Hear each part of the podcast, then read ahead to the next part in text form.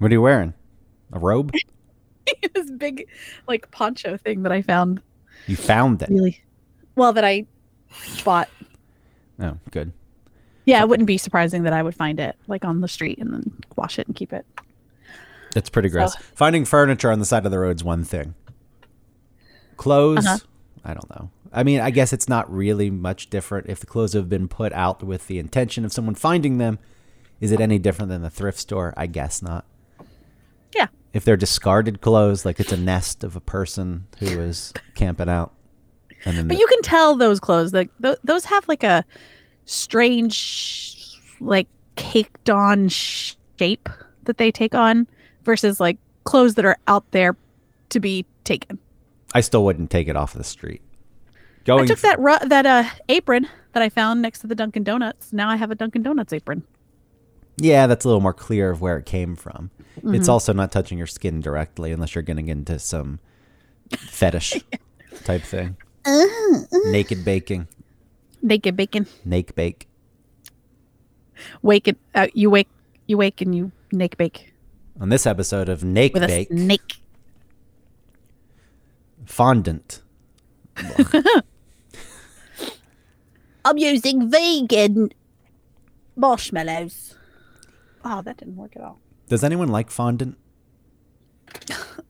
You know, I would say no. And then there's that episode where on Sex in the City where Brady is getting baptized and she convinces Carrie to come only because like there'll be cake and that'll have and Carrie's like, Well, it had that thick white icing and she's like, Yeah. She's like, Oh, okay, then I'm in. And I think, ew, is she talking about fondant? That's so gross. Do they show the cake in the episode at all? I don't think so. I like that your your point of view of the world is filtered through Sex in the City. Well, it's the only time I've ever heard someone refer to what I can assume is fondant and be like, oh, that's the reason. Like, that's a good reason to go. Fondant's cheating. I, I would rather a cake not be so smooth looking Mm-hmm. and taste good. Well, I Or- mean, it. Yeah, Or I don't want a cake. I know you can eat the fondant, but I, I don't. I peel it off. yeah, so then your cake's like a banana at that point. Yeah, but you have a frosting or an icing, whichever is which, um, underneath the fondant. You put the fondant on. T- well, It's cheating. I would. I'd rather. I would because I don't want the. It is cheating, but you know, if you're going for a certain look. The cake you made for Ellie was that a fondant cake? Yeah, it had fondant. I mean, it looked it. nice. Yeah. For, That's all I wanted was it to look a certain way. Well, and I wanted the inside to taste good, but I didn't like I I I don't know. I would have I I don't remember what we did. Like if I peeled off that fondant off the slices of cake, but I think Ellie liked it. You know, like she has child um taste buds who think that that tastes good. the old battle between function and aesthetic. Mm-hmm. I guess for a seven year old, the aesthetic is more important. It looks like a unicorn. But I would prefer, you know, to have that seven year old make a sloppy ass mess of a cake if it tasted really good. I wouldn't. Yeah. Same. Those those child baker whizzes that are on those that TV show. I'd yeah, my than- mom loves those. She loves watching children bake. I do too, because I like when they lose and they cry. I'm the best. I've been told I'm the best my whole life, and this is the first time you're telling me I'm not. Mm, I'm a failure. And then they quit. I wonder how many kids never bake again. Because the lesson is right. Hey, you're good. You're obviously much better than uh, most people at baking, let alone your age set. And uh, all right, you didn't win the competition, but I wonder if it scars them, and they have an inability to get past the losing. Like I'm never baking again. Yeah. And then they go on to be an adult and they start baking again and they rediscover their love for it as an adult. But it's too late because they're 40, and they can't. Wait, why is it too late when you're 40? Because that's that's it's too late.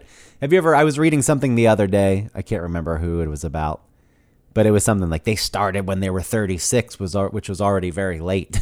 Yeah. so it's just the way society operates. You want to try something new and become good at it. If you're 40, it's too late for you. No, it just depends. So, like, I said something similar to this to my friend Nico, who's French, and he has two boys, uh, and they don't speak French. And we were saying, like, oh, it's I was saying it's too late now for them. You know, and what I meant was was that it's too late for them to learn it more easily, just like through um like accretion or whatever that's called. like you just it, it absorbs into you and you just know how to do it. Um but what I what what came across was like, oh, it's too late for them. Like they'll never learn it. And Nico was like, well, that's not true. Like I speak English. I'm fluent in English, and I started when I was, you know, in my 30s or whatever. So it's never too late. Depends on what it is. Like if it's something that takes a lifetime to master. Your dream Then of yeah. stand-up comedy, it's too late. You can't be a stand-up. I could do it now. It's too late. Nobody wants to see old person on stage. No, that's not true. You're done. All right. I don't want to be a stand. Wait, why am I even defending this? I don't want to be a stand-up comedian. The shallow, the shallow nature of our society says you're too old. People have their best material when they're younger, and then they. Oh yeah, you're right. I don't When actually- have no point of view or no experience with the world. That's when they have their best uh, observations. Yeah, but it creates a, a motivation for them to. Sometimes it's even throwing a fit, I think. Hmm. Early art when you're younger. It's a big Oh, and then it you. gets more like focused or something. It's a big fuck you to the world quite often. mm-hmm. And then that's what people like. I don't fully agree with that. I think that if you've never done anything with any kind of large success, then you could certainly pull that off later in life. I do think it's harder to maintain that though. So when you're younger and you have it then to recreate it. It's the newness thing mostly. It's like, "Oh, look at this new thing on the scene. I like this." And then your shine wears off and people don't care about your new stuff. Well, we're really talking about how other people are. Perce- you're you're really uh, angling this as how other people perceive what you're doing. I'm talking about like you- as a career. So then it's dependent. If you want to move into something later in life as a career, it's harder. uh-huh. You can, yeah, sure, you can learn to bake and be the best baker in the world. You could start at any certain point. But uh, if, if you're moving into something because you want to make it financially valuable in your life, then it's harder because it does depend on other people. Like, yeah, you're too old. That's why your stand-up career will go nowhere. Oh man. I wonder if I Wait, I tried don't to. actually care. I wonder if I tried stand up. You'd be fucking great at it. No, Greg. no, no, Shut no. up. I wouldn't be good at it. Yes, you would. No. Yes, you fucking would. Because you do things in a. You have, and maybe it's just because I love you, but you have a way, and I I feel the same way about your writing. You know what I mean? Like, I feel like it comes across naturally. You don't have to do much to push that part of you that is interesting and different and weird and eccentric and sad and beautiful and funny. Like you don't have to push that forward. It just comes out really easily. And I think that other people would see that. Yeah, but stand up is a totally different thing. You have to one be. I gave you a really great compliment just now and you just like Well, thank you. It meant something. It meant something. I felt something when you were saying it. It's like, oh, Okay, it's very nice of you to say. Ah, fuck. The sun's coming out. I was just talking about how it was a beautiful day because it was overcast and it was cool. It was, it was fall like. And now the, Yeah, it's been really nice. now the fucking sun has come out. But anyway, going back to that. So rude. stand up is a I don't like being on stage, so Yeah. I, I don't think it would ever work. Outside of the whole having to be good at it. Maybe I- that's why you'd be good. it's too late. Too late. I'm yeah, me barking, barking at 39 years old. Free comedy, free comedy, just so I can get my free stage time for an open mic because I don't want to pay the five dollars for 10 minutes. Yeah. Which I guess I would just pay the five dollars for 10 minutes and not bark. I would never bark. Free comedy. You like comedy? No.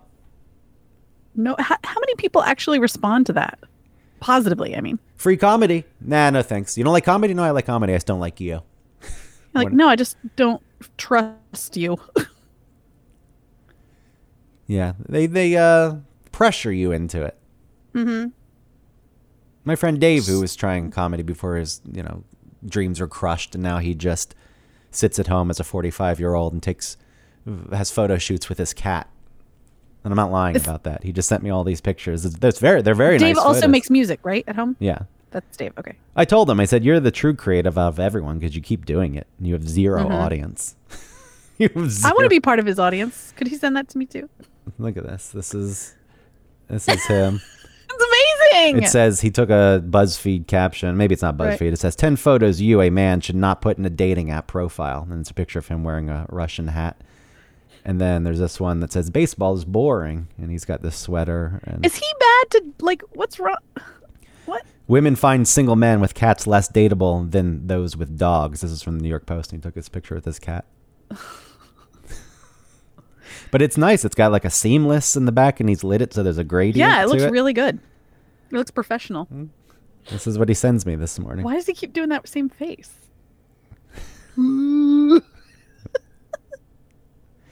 Oh, What are all those? What are all those? Oh, that was just a excerpt from a book. Oh, okay. Excerpt. You know what is excerpt? Excerpt. It's like saying receipt. Receipt. Excerpt. Excerpt. Nobody says excerpt. Excerpt. Excerpt. Anyway, Silent. What was I- silent. Silent, but loud letters at the end of a word. what was I saying before that? Before I told you that Dave does that? Oh, his his Uh, stand up comedy. He never barked. He refused to do that. He said it was Yeah. demeaning. I mean, stand up in general is Yeah. demeaning. You get up until you're good. it's a very demeaning, humiliating process that you have to be willing to put up with. And then he left New York crushed and became a librarian. Got a master's degree in library arts or something. And then do translate do with that? then translated that into a government job and worked for the federal government and retired with a decent amount of money and a pension and he, he now he's doing what you're supposed to do in life. Living with a Hmm. cat, owning a house. No Yeah. kids though. No kids. Yeah, so- I did the opposite. Yeah. What did you do? I did what I was supposed to do. And now I'm trying to like find my balance outside of that. Selfish. You locked What is? you doing this now? You should have done it before. You locked you locked yourself in to a death sentence. I mean, I, I, I, it could be looked at as selfish. I get that, but it's uh, what else? I mean, in a way, Fuck it, it's not selfish. whatever. Anyone who says it's selfish can suck it. Oh, I know. I'm just trying to think of it as both, you know, from from all the sides. That makes sense. If but you, also, what am I supposed to do? Like, not live a life? You only get one. things aren't mutually exclusive. You can Right. still love people in your life, mainly Mm-hmm. your kids, and be a good mother and be selfish. Yeah. It's not like you abandon people. Some people do that. I can't deal with this anymore. I'm getting with this Spanish man and going to ride in his sidecar across the country. Right. See, now that's selfish.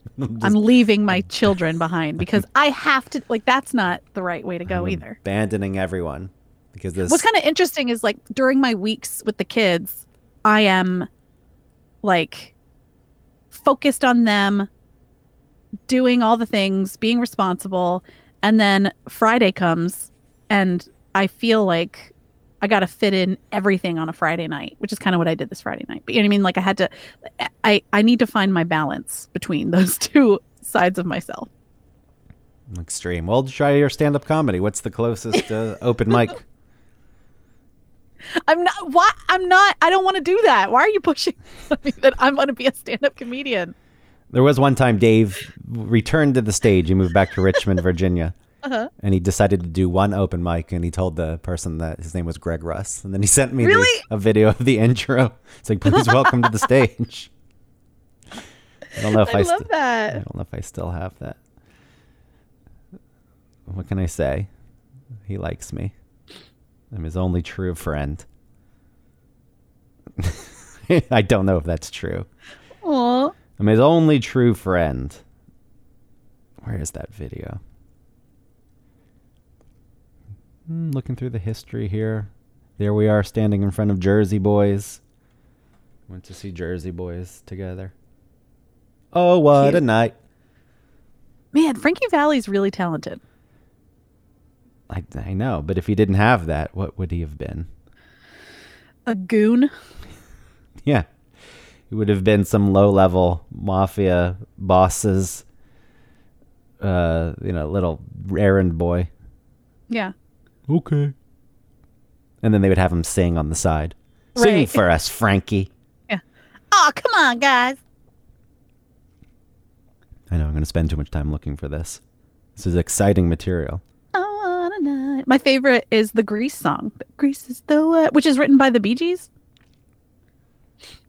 Is it? You should look it up. God, I fucking love that song. Here's something, something, and you go away. Conventionality, something about yesterday. Na-na-na-na-na, We can be who we are. We na-na- In other words, na, na, na, na, na, na. Grease is the word, it's the word, it's the word that you heard. It's got mood, it's got, I don't know the words, meaning. Grease is the time, is the place, is the notion. My Grease is God. the way- Or not you All right, you don't need to find it. We know. I'm just I'm just saying that this history of our photos and pictures shared on text it's a lot. it goes back years and years. I don't delete anything. You have to search. Why are you going like? How can you why are search? You, can't scrolling? search. How do you Yes, you search? can. What do you search for? Okay, so on your main page of your messages, right? It's not where it has a list titled. It's not called Dave goes on stage. listen, listen, listen, listen. Go to your messages, right? So it has the list of all the people, and then pull down, and then press, and then search, and then search like stage or something. Yeah, but it's not named that. Yeah, but it will be in the text. It will be. It will search your texts for the word stage, and then it will show you like three top options, and then you can go see all, and then you can scroll through that to see messages from him specifically if they don't show up in the top three. Well, I'm so far com- uh, dedicated to this and so far down at this point. Oh, now I've reached the bottom. All right, I'll never find it. That's fine. The audio wouldn't be worth it that much. Let me see if I work search stage. What comes? In? No, that's never gonna Okay. work. Yes, it will. It's not I'm gonna, telling you. it's not gonna work. Can't you just see the videos? Isn't there? Why don't they break it into videos? It's photos. Here's photos. A photo section. Here's all the photos Why you've shared. You're not doing what I said. Here's all the songs he sent me. No, no. Wait. Don't look on his thing. Here's the song he wrote with.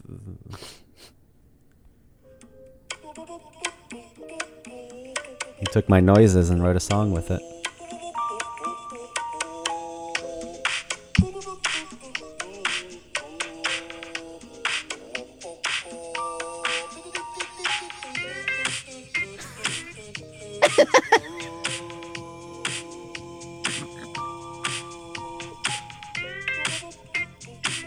Think we should change the theme.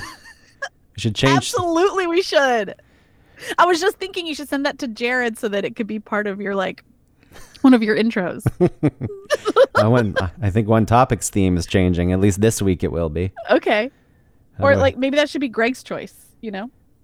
I need to just email this to myself.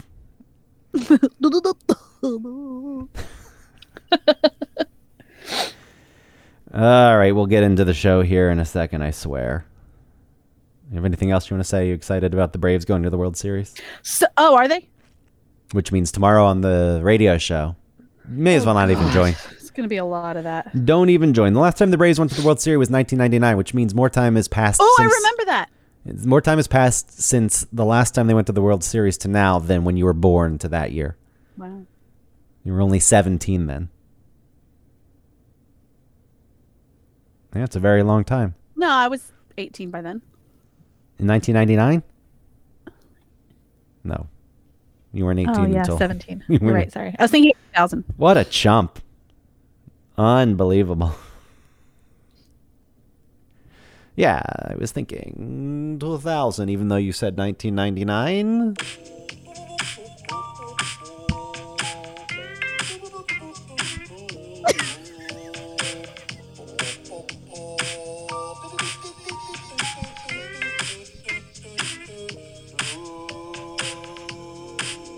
Here comes some kind of bridge.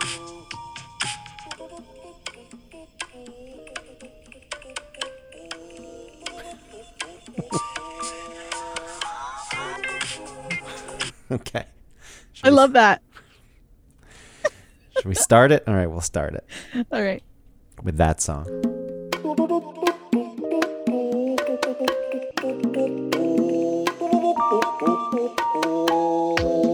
Welcome to One Topic, where we stick to one topic. My name is Autumn Fisher.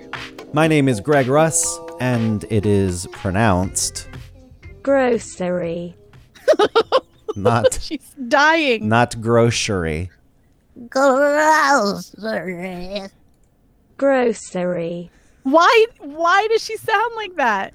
Is it played at 0.5 speed? It's uh, there's a slow option to play it, Grocery. Oh, but then there's this Grocery. Grocery. grocery. I say grocery. Grocery. I'm going to the grocery store. You want anything? grocery store with my I'm going to the grocery store, with my coupons. and I'm going to get a buggy at the grocery store. Yeah, buggy's a little different. That's just preference, different words. This is different pron- pronunciation. What about what about that thing that you get for your car that you have to have?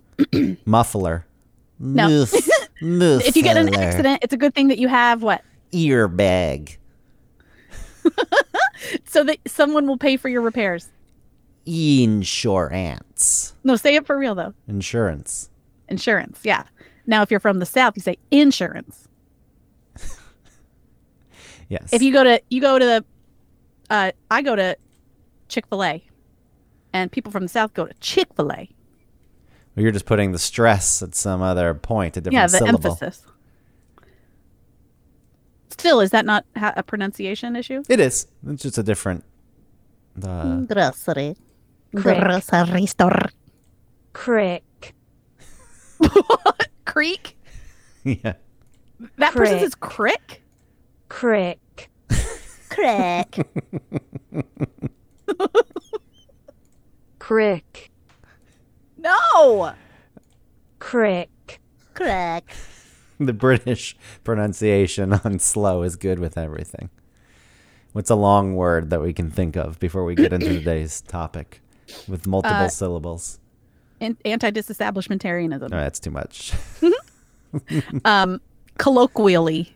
I I can't spell that. colloquial. I can't spell that off the top of my I can't head. either. Superfluous. Ooh, Oh, but they don't. Where's the British learn to pronounce? Here we go. superfluous. Superfluous. Superfluous. That's how I learned how to spell definitely. I just I just say in my head definitely. Yeah, sometimes you need those tricks because people Mm-hmm. want to put the A in where it doesn't belong with the. I can't spell steel without first spelling steel. No matter which variation it is, I have to spell it wrong first to know whether to know what's right.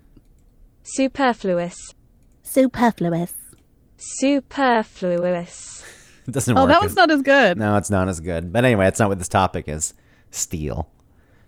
S T E E L is wrong. And then I'm like, oh, that's not the right one. That's the the metal one. earbag. Earbag. Grocery. Grocery. Anyway, what is uh, Rattler. What is today's topic? You've been. I would like to rummaging- talk about You've been rummaging. foraging. Yeah, you've been rummag- rummaging around the forest floor. Yeah, Foraging. foraging. Didn't we finish last week's uh, show with foraging? No, we just talked about how that was supposed to be the topic, and then Oh, we okay. we never actually got into it. I loved last week's Forage. show. Learn to pronounce forage. Forage. The, the shorter ones are better. Forage. Forage. Forage. What if we just spent an hour doing this? Forage. I wish you could slow it even more. I mean, we could if I recorded it. no. Porridge. Stop. No. All right, no more.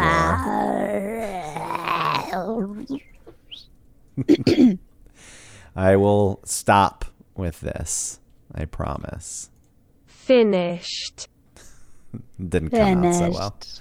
Anyway, so what the hell's going on with you? You go to the forest, you get lost in the suburban triangles of trees that exist, where it's not a real forest. It's just the trees that were lucky not to be cut, cut down when they were building some houses, and you feel as though you're in the middle of nowhere because there's a crick and You look for Crack. you look for acorns. is, this, is this what's happening? For the upcoming winter, I Is bury this- them in different random locations in any sort of pile of dirt I can find. Let's see if you can remember where they are. hmm Are you sure that the topic shouldn't be, you know, your What the hell is wrong with autumn? Insanity. Yeah. uh it's actually pretty cool. Uh I I'm out just in my neighborhood. And once you start realizing that food is actually everywhere, it's really interesting once you start like w- once you notice them, then it's everywhere. Like you just are passing by all of these things that are actually edible and are really no different from something that you could get You like really- a salad at the grocery store. It's the same thing. You really don't It's have just any growing money. in your yard. You're broke, aren't you? You're completely broke. It's not that. It really isn't. There's just something about it that's really appealing to me. Okay, so for example, When you have Um, no money, you realize that the leaves on the trees can stand in for lettuce, even though they don't taste as good. I made a tea out of some bark I found. Um, it's all food. Well, it's just interesting to to know about it. It's not like I okay. There's so receptacles where people throw away scraps, and you collect them. The human raccoon. That's what you've become. yeah. Oh, raccoons are so cute. I would love to be a human raccoon. Are raccoons cute? Foxes are cuter. I think foxes and raccoons are very similar, and they both But scavenge. raccoons have those little hands. This is true, but they have those ugly faces. Those flat, Raccoons do not have an ugly those face. flat, fat faces. That's Where- adorable. Where the fox has got that sleek, pointy snout. And those, when has anything been sleek and adorable? Never. those? What are you Fat, flat face sounds way cuter. No one says like, "Oh, that baby is so cute. It's so sleek." Yeah, they would. sleek baby. At least they wouldn't say. I they mean, want a fat, chubby, cute baby, and that's cute. Yeah, I think that's win. just something people say when there's an ugly baby involved. All right, don't don't spin these words to make yourself right. You know that you misspoke, and that pan- pandas, raccoons are actually super cute, way cuter than a fox. Man, I have a friend who has two kids, and they're both ugly, and I hope that they grow up to not be ugly. Oh, really? Does they? Does it change? Can you be really ugly as a baby and grow out of your ugliness? Well, that's what I've heard. Is that if you have a beautiful baby, grows into- ugly adults. All right, good. I mean, serves them right. Because I think of these poor creatures, these small things that have just the most horrifying faces you can imagine. And think Horrifying? about and think about how bad their lives are going to be growing up. Because when you're a kid, you don't think about such things. And there's that moment, that first time that someone makes a comment and it all comes crashing down around you and you think, "My god." And then it's suddenly introduced into your little brain that that's something you have to think about and worry about, and it destroys the rest of your life. So okay, I mean that's a little. It's taking it a little far. it's not. There's that moment in life where everything you is had great. that moment in life. Everything is great until it's not, and you're like, "What the fuck? This is what things are. This is who you are." But anyway, there's a lot of food around. There's a lot of food available in the triangle that you live in. So it started off by um, me noticing that all of these um, nuts were falling on the ground. So there's, I don't know if it's happening. I don't know if I've even really ever noticed it anywhere else, but especially here, there's a hickory tree that is just dropping just so much on the ground. It's called a mockernut hickory. And they grow these green like balls on the tree. And i see i would see them out there and i'm like what is that? What is that thing? And then the sidewalks are littered with them and they kind of break open the out the green outer shell at some point into these four sections. And then inside of that is a nut. I know I'm reading about it. Hickory nuts are one of nature's greatest hidden treats. i'm telling you it's basically a walnut I with a with a thick thick shell. Um Oh, it And- says it's definitely. How do you spell definitely? definitely Worth the trouble to crack open. The thick husk protects the nut's rich, sweet, calorie dense pecan flavored. I did that on purpose, by the way. I don't say pecan. pecan. I say it differently. So I say I say um pecans if I'm eating them, but if I have like the cookie, I say the pecan sandies. I don't say pecan sandies. Yeah, I guess that makes sense. I think Pecan sandy. I hate both pronunciations. I try to just that's one of those words I would avoid pronouncing. Yeah, because because pecan sounds like you're trying to say like vase. Yeah, well, apparently there's a calorie dense pecan flavored interior. They're excellent. They're way better than walnuts. They're really oily and they're delicious. Then why aren't these things packaged and sold? Maybe because they are difficult to open. Because they really are. They don't they don't have um the great separation that if like a regular walnut that you'd have like on your your aunt Susan's like Christmas, you know, visiting her house, the bowl of nuts. It's not easy to crack open and there's there aren't these gigantic pieces that you can get out. They are kind of more difficult to do. But they are so good and I they're still these? everywhere. I've collected hundreds of them. Are you feeding and- these to your kids? I can imagine their stories when they're older. It's like, yeah, when I used to go to my mom's, we would just eat hickory nuts. It was always That's all I gave them. it was always hickory nuts and noodles, Yep, just a bowl full of nuts. So I um ramen and hickory nuts. no, they love them. And every Uh, every once in a while we get some over, and, Jello. and the friends want to open up the the nuts, and so I let them do that. Um, they don't do a very good job at it, but yeah, they, they- have little they- weak hands. well, you have to get a hammer. Oh boy, giving I'm out on my back patio porch thing, and I'm hammering away. I had a neighbor come down. She was going to her car. She's like, "What are you building?" like, I'm trying to crack open these nuts. what did she say? We had a really great conversation. She told I we had a whole big combo about Keep what those down. nuts were, and then she told me about her life. It was great, but um, it's just surprise. Okay, so that's how it started. I was like, I'm collecting all of these nuts. This is awesome. But how did it really start? So you're I know you were you going on walks?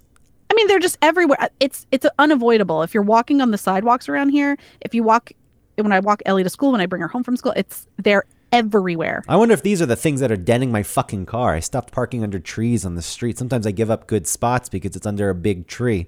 There's been several little dents that have appeared on the hood of my car because shit's obviously falling from these trees. You should look for them. Look for it. Okay, so I'll I could tell you more offline about how to Okay, uh, so you're identify walking. this thing. You're walking and you see, you see these spewing about. Yeah, these balls. Is that a like, word? Spewing. These like tennis balls strewn. everywhere. Hold on. Strewn, not spewed. Well, I was thinking spewed about, like the tree spewing them. That's my Uh-huh. new word. They're strewn about after being spewed. So they're spewing about. Okay. So they're, and you wanted to do some research into these So I we were nuts. opening them up. It started out me and Ellie just found like a big rock next to my car and we just banged the rock on top of it and realized that there was stuff inside and that seemed like a delicious looking nut and we didn't eat it because I was afraid that it was, you know, whether it was edible or not. So then I did a bunch of research and found out that it's definitely edible. And so we spent a bunch of time just collecting them, just collecting so many.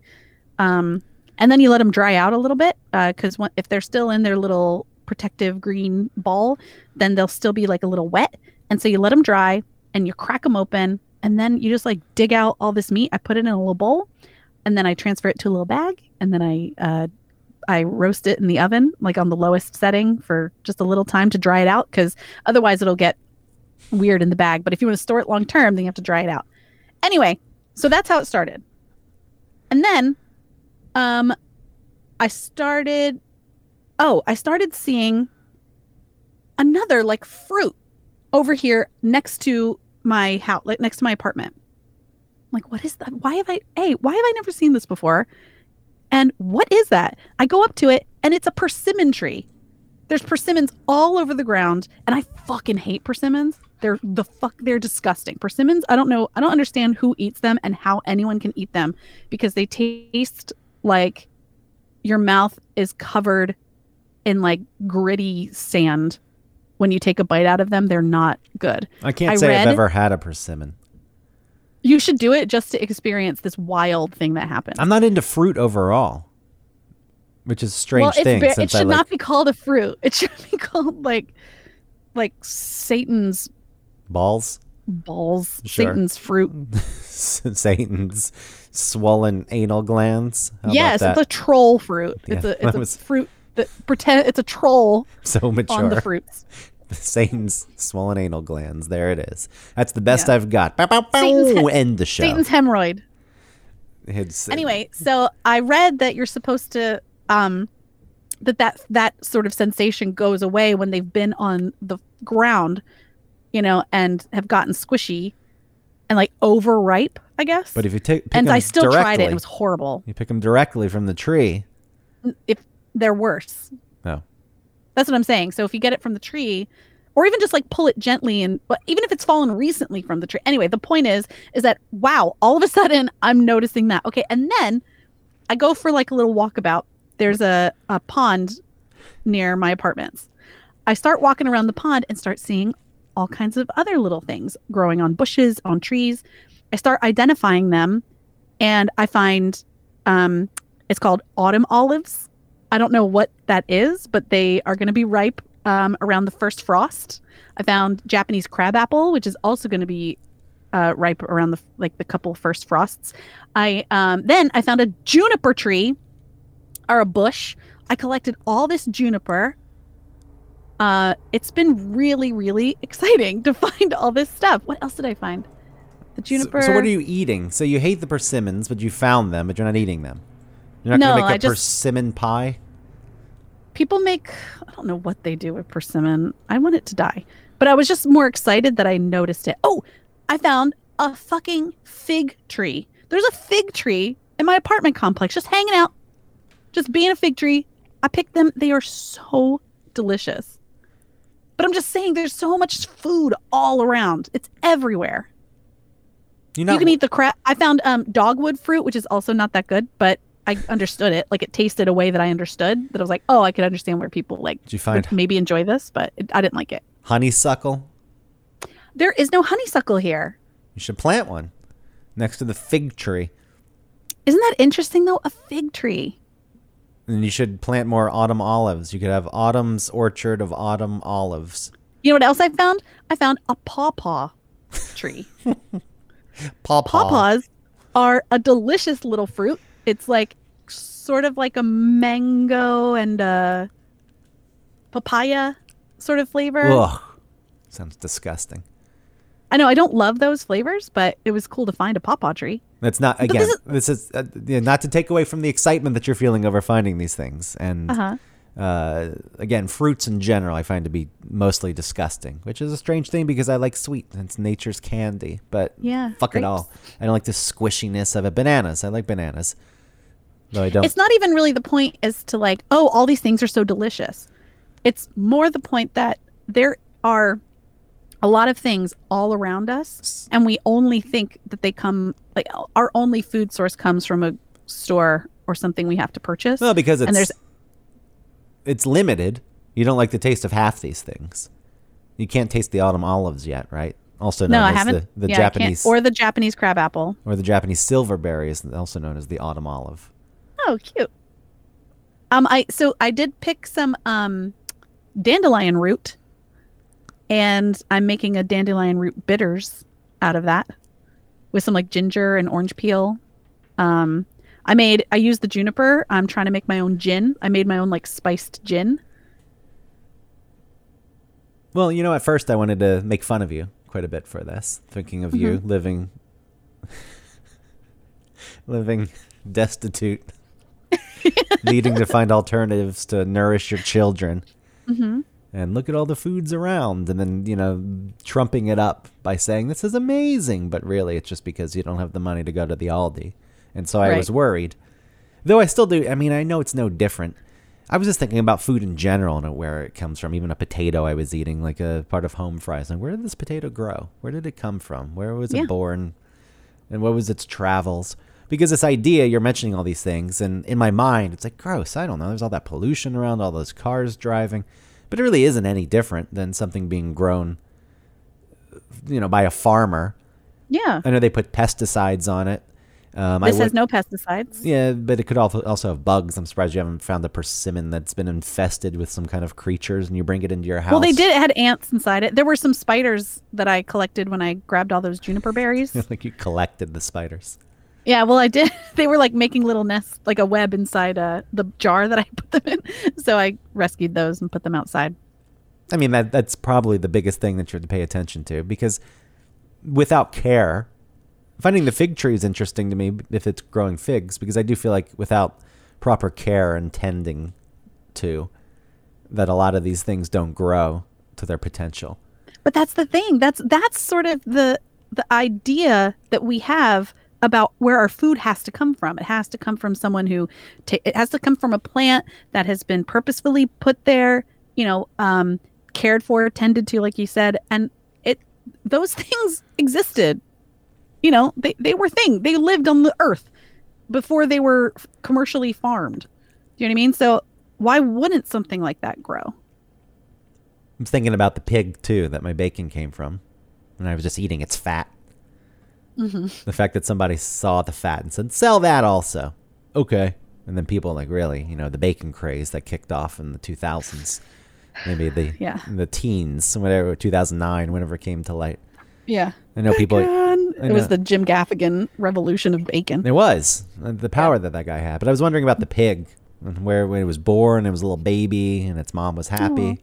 Maybe the mom wasn't happy because pigs are. If it's a factory farm, I don't know how happy yeah. they might be. Well, I think the pig mom was happy that she had a baby, but you know maybe the pig mom knew mm-hmm. what her fate was. It's like I hate that you're doing this to me. And you know if you Oh, eat a God. you eat a hamburger, it's like what 65 different cows are mixed in, into this? What were their lives? There is quite the separation, and when you don't think about it, it's much easier, and you just put a lot of trust into it. Where there's no reason for me to feel like it's dangerous to eat these things that you're finding if they're not poisonous, and it seems like you're doing the research. I felt the same way. I felt the same way that like how do I know that I can eat these things? And I just spend a lot of time figuring out what the plant is and making sure that it is something that is edible. You know? But but I think I'm getting less afraid of eating what's around me than I than I, I think like where you're coming from. Yeah, that's that's the point that I'm making. Is it's interesting because obviously there's nothing wrong with eating these things. You wash them; they don't have the bugs in them. As long What's as they're not interesting poisonous. too, the um the juniper berries, they're I I didn't understand what I was doing at first. I was collecting um like the little twigs that they were attached to and they're they all have this like sort of white powder all over them, all over the berries, which are, they aren't really berries, they're called like cones or something. But anyway, um and the, the the real juniper berries that are ripe enough are blue and the ones I was collecting weren't ripe yet. They were still green. But I but then I found out that that white powder on them is wild yeast.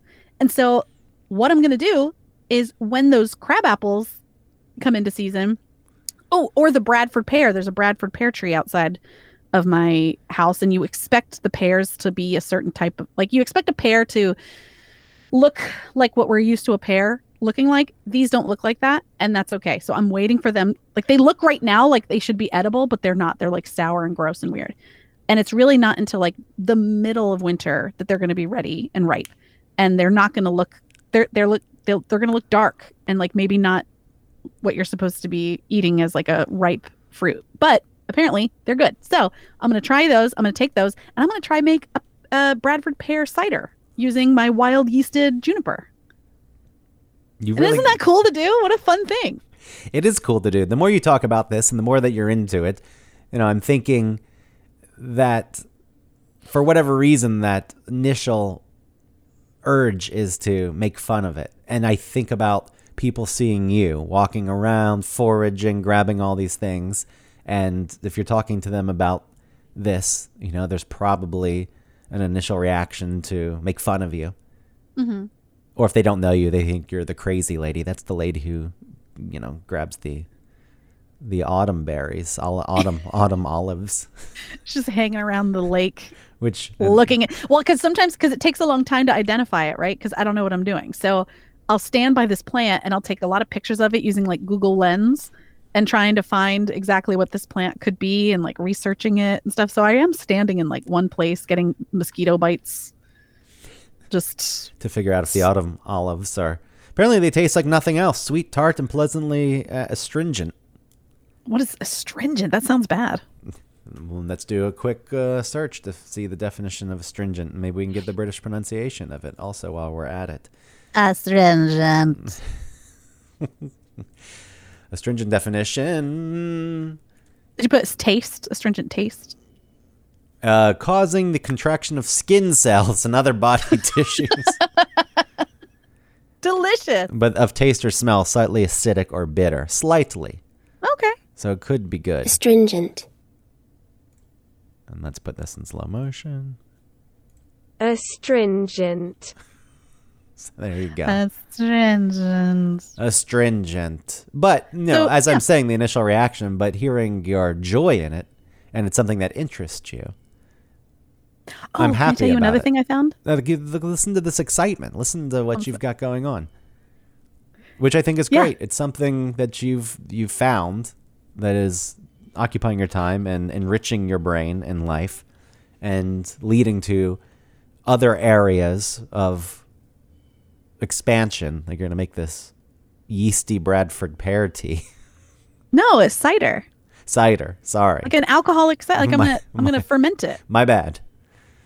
And- also, I found rose hips. Do you know what rose hips are? no, I have no clue.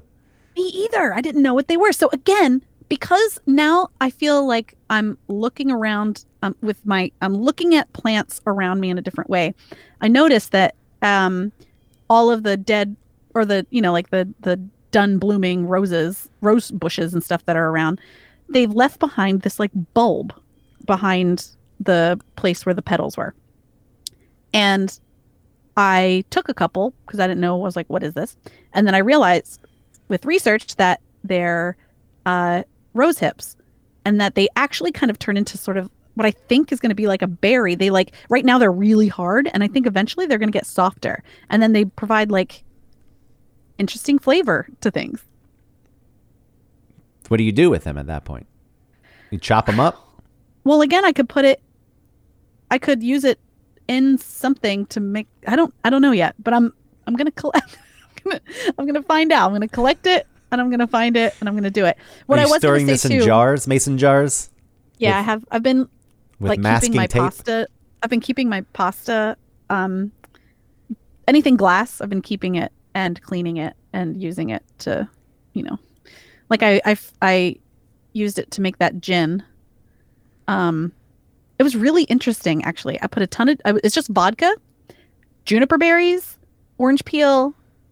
I put a cardamom, crushed cardamom seed, and a cinnamon stick, surprisingly. And it is so good. I had made it first with just the orange peel and the juniper because I thought, I don't understand this like cinnamon stick deal because I looked it up online. It's like, cinnamon stick? I don't, know. And it tasted really fiery and hot and it didn't really taste good. And then I put that cinnamon stick in it and it just changed everything. Like it brought this roundness to the flavor that I was not expecting. And it's so, so good. It's really yellow, which doesn't look as appealing, you know, but that's because it's not, it's not distilled or something. But Are you still worried really with cool. with making your own booze? Like that's that's something that I guess you don't know the alcohol content. If if Yeah, I mean, you can sort of tell by. I mean, I think what will happen is that it will get fizzy because of the fermentation process, and it's not. It's not a distilled alcohol, so it's not going to be like moonshine. It's going to be like a wine ish thing. is there a point it can become very alcoholic? Like I where- guess if you keep feeding it, right? Because the the yeast eats the sugar and produces I forget uh the the sugar I forget. I have to I have to I'm not there yet, but I forget the process. How like the sugar turns into alcohol or however it ferments makes the alcohol. I mean, I have no knowledge on it, so I don't know even the process. I know, But I'll most- figure it know- out. But I, know- don't want it to be like I'm not trying to make moonshine, you know? I know the most basic. I guess that's another thing when you're consuming things. It's like when do these go bad? What kind of molds grow on them? Do they switch and then suddenly become poison? Um, but this is all, Well, you know, I don't know why jumping to worst case scenario. I think it all stems from being a kid and seeing some beautiful berries. Like, don't eat those, poison. and so then you just, Yeah, we are taught that. Like everything you see is poisonous when that is not the case. And some things are poisonous, so you have to be careful. Like I think that's why it's easy. It's like, don't eat Yeah. anything. Just don't, don't do it.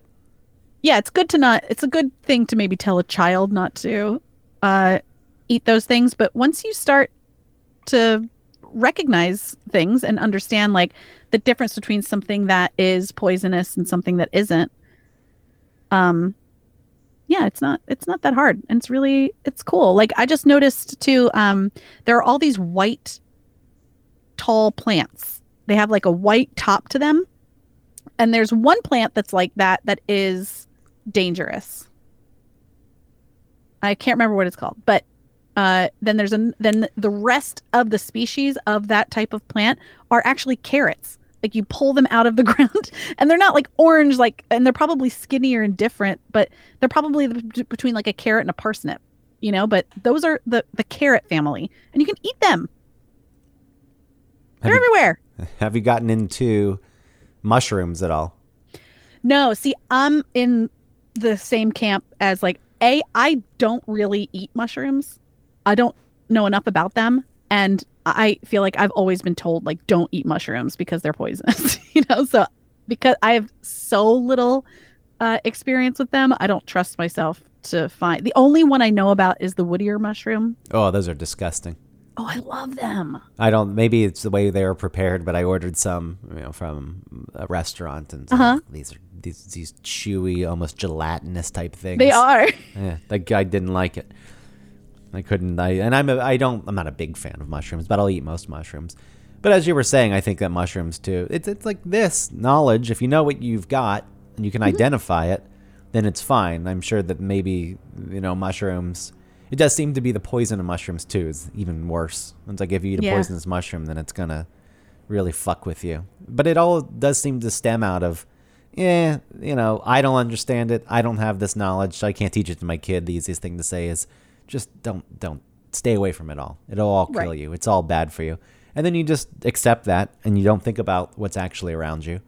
Um, because you know, I, as you tell me all this, I learn I'm learning quite a bit, and I like your enthusiasm with it. It seems to be something that you're interested in and excited about, and it's kind of a shame that this is outside of what you're talking about because you just want to talk about the specifics of what you're finding. But you know that that initial reaction to mock it and make fun of it, which is what I think people do when they don't understand something even like this. Like, why would you even waste the time? That's useless right knowledge. because you I can could just say like go to the store and get 89 cents worth of walnuts. And you don't have to do any of the work you know? But sometimes sometimes the you know the journey is the, is the thing. And i don't know and it, and it really is making me more connected to um you know a my surroundings and b the time of year that it is noticing the weather you know understanding that the weather has an effect on the environment around me and it makes me i don't know it's like making me look forward to the first frost. It's kind of it's fun. It's like these it's a hobby. It's a overall arcing sort of plan you know? It's not just like a hobby where it's like i have one project and i'm working on it until it's done. It's like oh i'm it, it's a hobby that includes the cycle of my environment and it's cool to be sort of connected to that both through the changes in weather and then just like visually understanding things around me. Noticing tree bark and the the because that's a way to identify that there are some ways to identify different types of trees and it's like their leaf pattern and how they grow on each little stem of things where leaves are growing and also like the the types of bark that they have um, and that's been fun to sort of notice like oh look at there's that type of tree that has the vertical bark line you know or that tree has smooth bark with these weird little pockets of you know it's just it's neat to sort of notice that for the first time maybe ever I mean, it goes to show how much is surrounding us at all times that we don't pay attention to. Mm-hmm. You know, living in a city, while it's not as much nature around, my friend Paul is well versed in trees and moths and plants. And, you know, there's times we walked around parks here in New York and he'll, he'll point out which trees are indigenous to mm-hmm. the area and which ones were obviously planted by settlers. And you can look at the patterns that the, where they're planted. So this is the way you know that this was done and they didn't grow naturally. And you know, I'm very interested in it when I hear about it. But also then when I tell people about it later, I feel this need to preface it with like he's such a weirdo, but it's so cool. But it's like why does that need? And why do I need to call someone a weirdo because they're into something that you know, does it feel like trivial knowledge that's useless? Uh, is it threatening? It's like, oh, I don't know. That person knows quite a bit because the truth is, I am interested in it, and maybe it's just a defense mechanism because most people aren't, and then they were probably going to make fun of it. So I'm already protecting myself, pretending like, yeah, because the truth is, I could really get into some of these things, and you know, outside of natural things, living in New York, and I know a little bit, not a lot, but if you want to pay attention to the architecture that's around. Like there's quite a lot to see and things that people walk past every single day and pay zero attention to because you're so no, that's a good point too. Yeah, you notice little uh, architectural things that are on different buildings, and so you can maybe identify either this person was inspired by, you know, like yeah, you're right.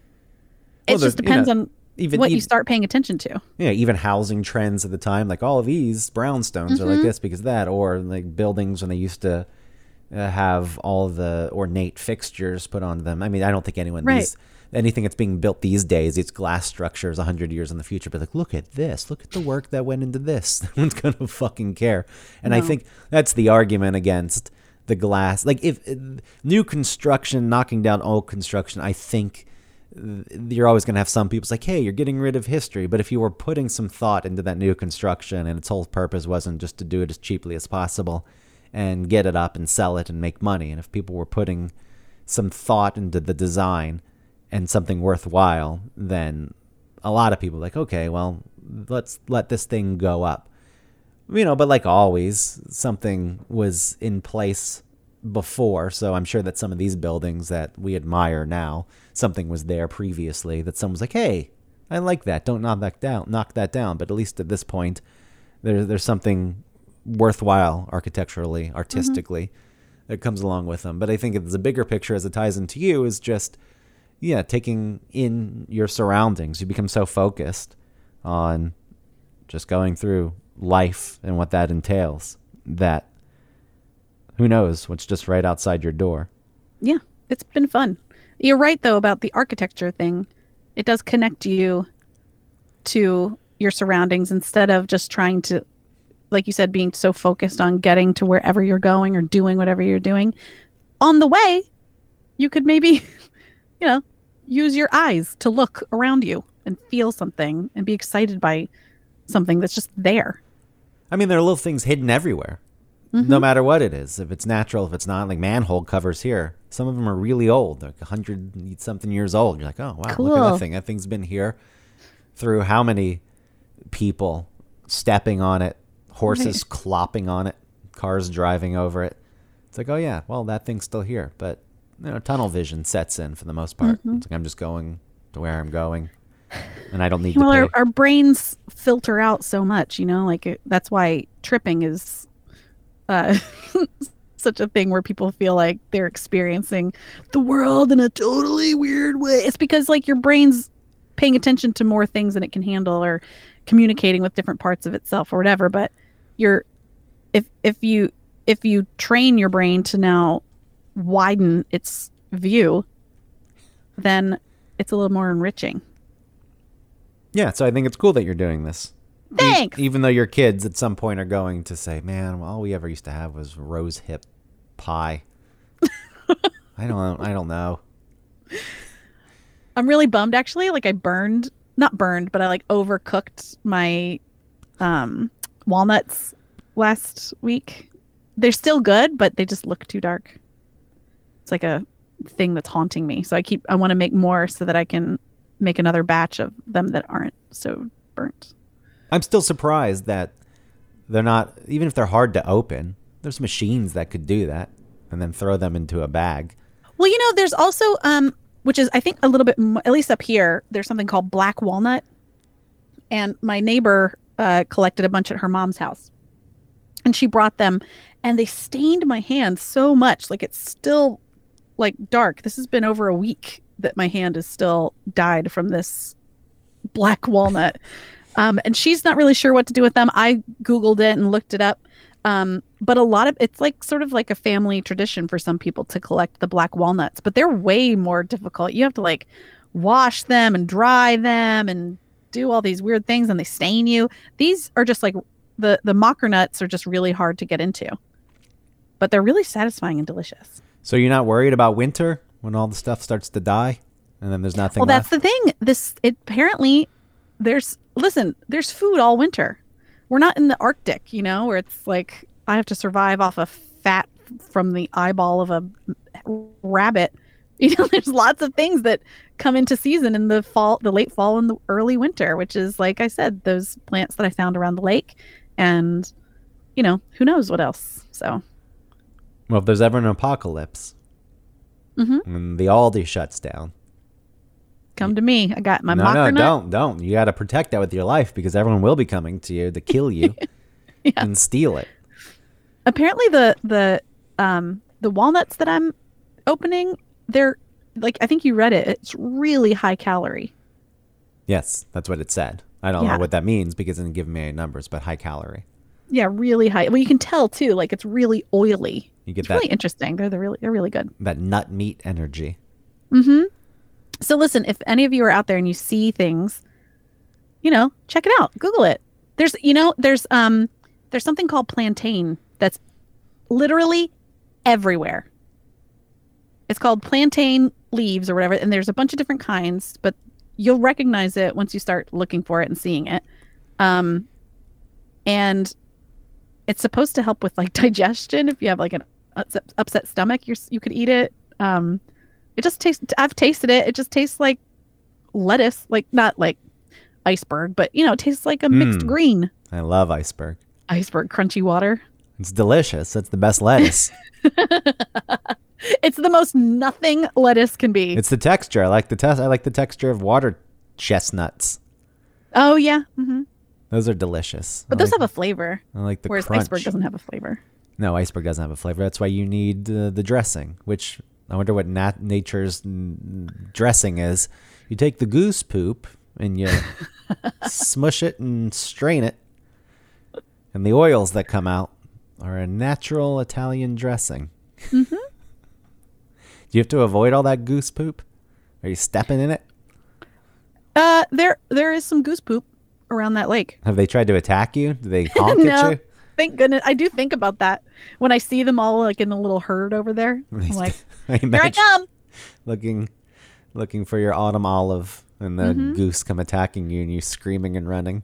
just identifying plants living my best life You should watch to see what they eat. They'd lead you right to some things. they eat bugs don't they Do, is that what goose? Gooses? Geese? Geese? i think so Is that what they eat? yeah Bugs? What the, i think they're, they don't have teeth. They just swallow them whole, I guess. oh really What do geese eat? Ducks and geese also eat a lot of insects, yeah, so feeding them mealworms or freeze dried crickets. Well, there you go. That's food choice too.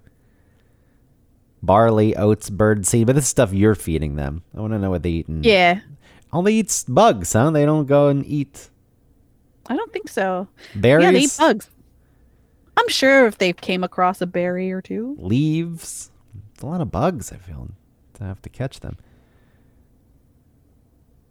I mean, they'll eat fruits if you give it to them. All right. Well, that's interesting. See, I don't know anything, especially Yeah. about nature. yeah I was watching stories from behind the zoo yesterday on Animal Planet. what is that It's just about some zoo in Australia and what goes on behind the scenes. It's mostly we're trying to get these animals to mate. That's what every every time that's what it came down to. why is it so hard for animals to freaking mate That's what I was thinking about. Is is there's is these, it because they're in captivity sometimes I do think that is part of it, but like their habitats were so specific yeah that people have ruined those habitats. But also, it's like, why is it like I was reading about this one bird that has a giant beak, kind of like a toucan, but it's got a, like another beak-looking thing on top of its head, about the same size. And Oh.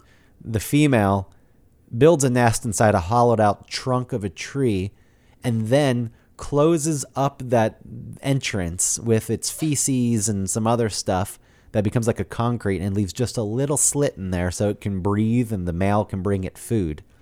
And it's like, okay, I understand that humans coming in and destroying the trees that you made these nests in because they're so fucking specific has destroyed your population. But also, how big could the population really even get? And why did it form that way? What a strange.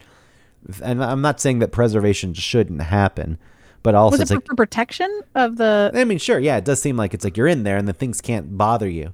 Um, Where does the dude live? the, the dude's the one getting food at that point. It runs around. I know, but not constantly. He, He has lives to have a the- break. he lives go in the home at the end of the day. It probably just lives in a normal nest on the tree, close by. Here's a little. Here's like a, a mailbox slot in a door. And Like they that's sho- all that's left. well, they showed it. They gave it like a, an old barrel to live in, and it, but it worked, and it had a baby. And like these, Baby. this How cup, do they get out? I guess they peck at it at that point. there's way, there's ways out.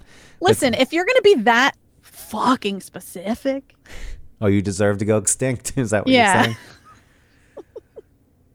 yeah. Survival of the Like, fittest. listen, listen, we're part of this world too. So you gotta, you gotta, you know, Yeah, get more flexible with your habitats, beach. We're smart enough to say, "Oh, look what we've done," so therefore we should No, help protect you, this thing. but I just like that other argument. but it is it is funny. It's like it's so difficult. and It's like Don't make it so hard for yourself, bird. it's not having babies. They're not mating. Well, like pandas, let them go extinct. They're not fucking. It's not our fault at this point. Uh, Oh, it's so rare. Like they can barely, they'll barely exist on their own.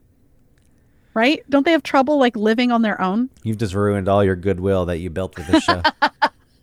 I agree. They're saying let them go extinct to the panda. I agree. I hear what you're saying. I don't you're really saying. believe that, but I just it's just a thought process of like, well then what's the deal? What are we supposed to do? well, survival of the fittest. Do you think would be easy reproduction, easier, not Yeah. so specific? Yeah. It's interesting that that Mm-hmm. stuff so stuff evolves naturally. I'm gonna lock myself in this hollowed out tree with my poop, Yep. and you're gonna bring me food, and you're just gonna know to bring me food. Yeah, what is the how do they know? Have you seen those things where like there people are teaching dogs and cats and even birds to communicate with them and how awesome it works? No, I haven't seen this. Oh my Is god, there's these dogs. Is it all over TikTok? Yeah. It is, isn't it? Yeah. This is where you're seeing this. Yeah. I mean, that doesn't mean it's not happening. if it wasn't It's on TikTok, it would be some other platform. So what am I going to do? That's why I haven't seen it. How are they communicating? They have these buttons on the ground, and you start training them to understand what the different buttons mean, um, and then they start using them. So, like, you know, uh, I think one of them was the the woman had taken the dog's like little pool that it h- plays in outside. She had taken it up and like was had cleaned it and put it away, and he went over to the button that said "mad." Like he presses it with his paws. Mad. You're mad? Mad. Pool. All right, I'll look it up. Maybe it's maybe I can find it not on TikTok. It's really interesting. And like I've mostly seen the two dogs do it, but then I saw this bird that was like playing this game and the person that was holding up the game for the bird to play changed it and was doing something else and the bird was like, "No, back. Game." You know, like tracing, like wanted to keep tracing with its beak or whatever. Just really interesting. And again, it's like maybe there's all kinds of stuff going around all around us, but we just don't pay attention to it. And we think like, oh, animals are dumb, which they are, but like, maybe See, why'd you- not. maybe why'd they're you smarter feel- than we think. Why'd you feel a need to say that? Well, because I feel like there are some dogs that have some, um, I don't know, just like personality, intelligence. No, why'd you feel a need to say they are dumb, which they are? Well, I was saying because sometimes they are dumb.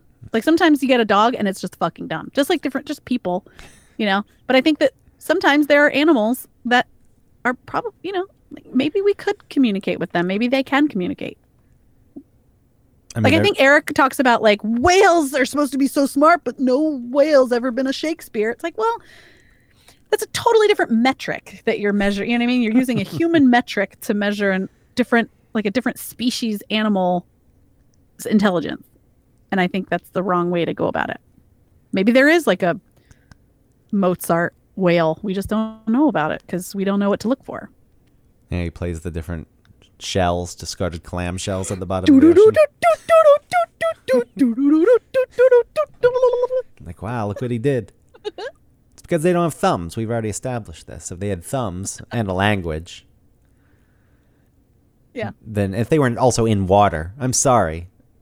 It's a it's, it's amazing that mammals survive in water and that they survive Mm. as well as they do, but it severely limits what you can what you can do.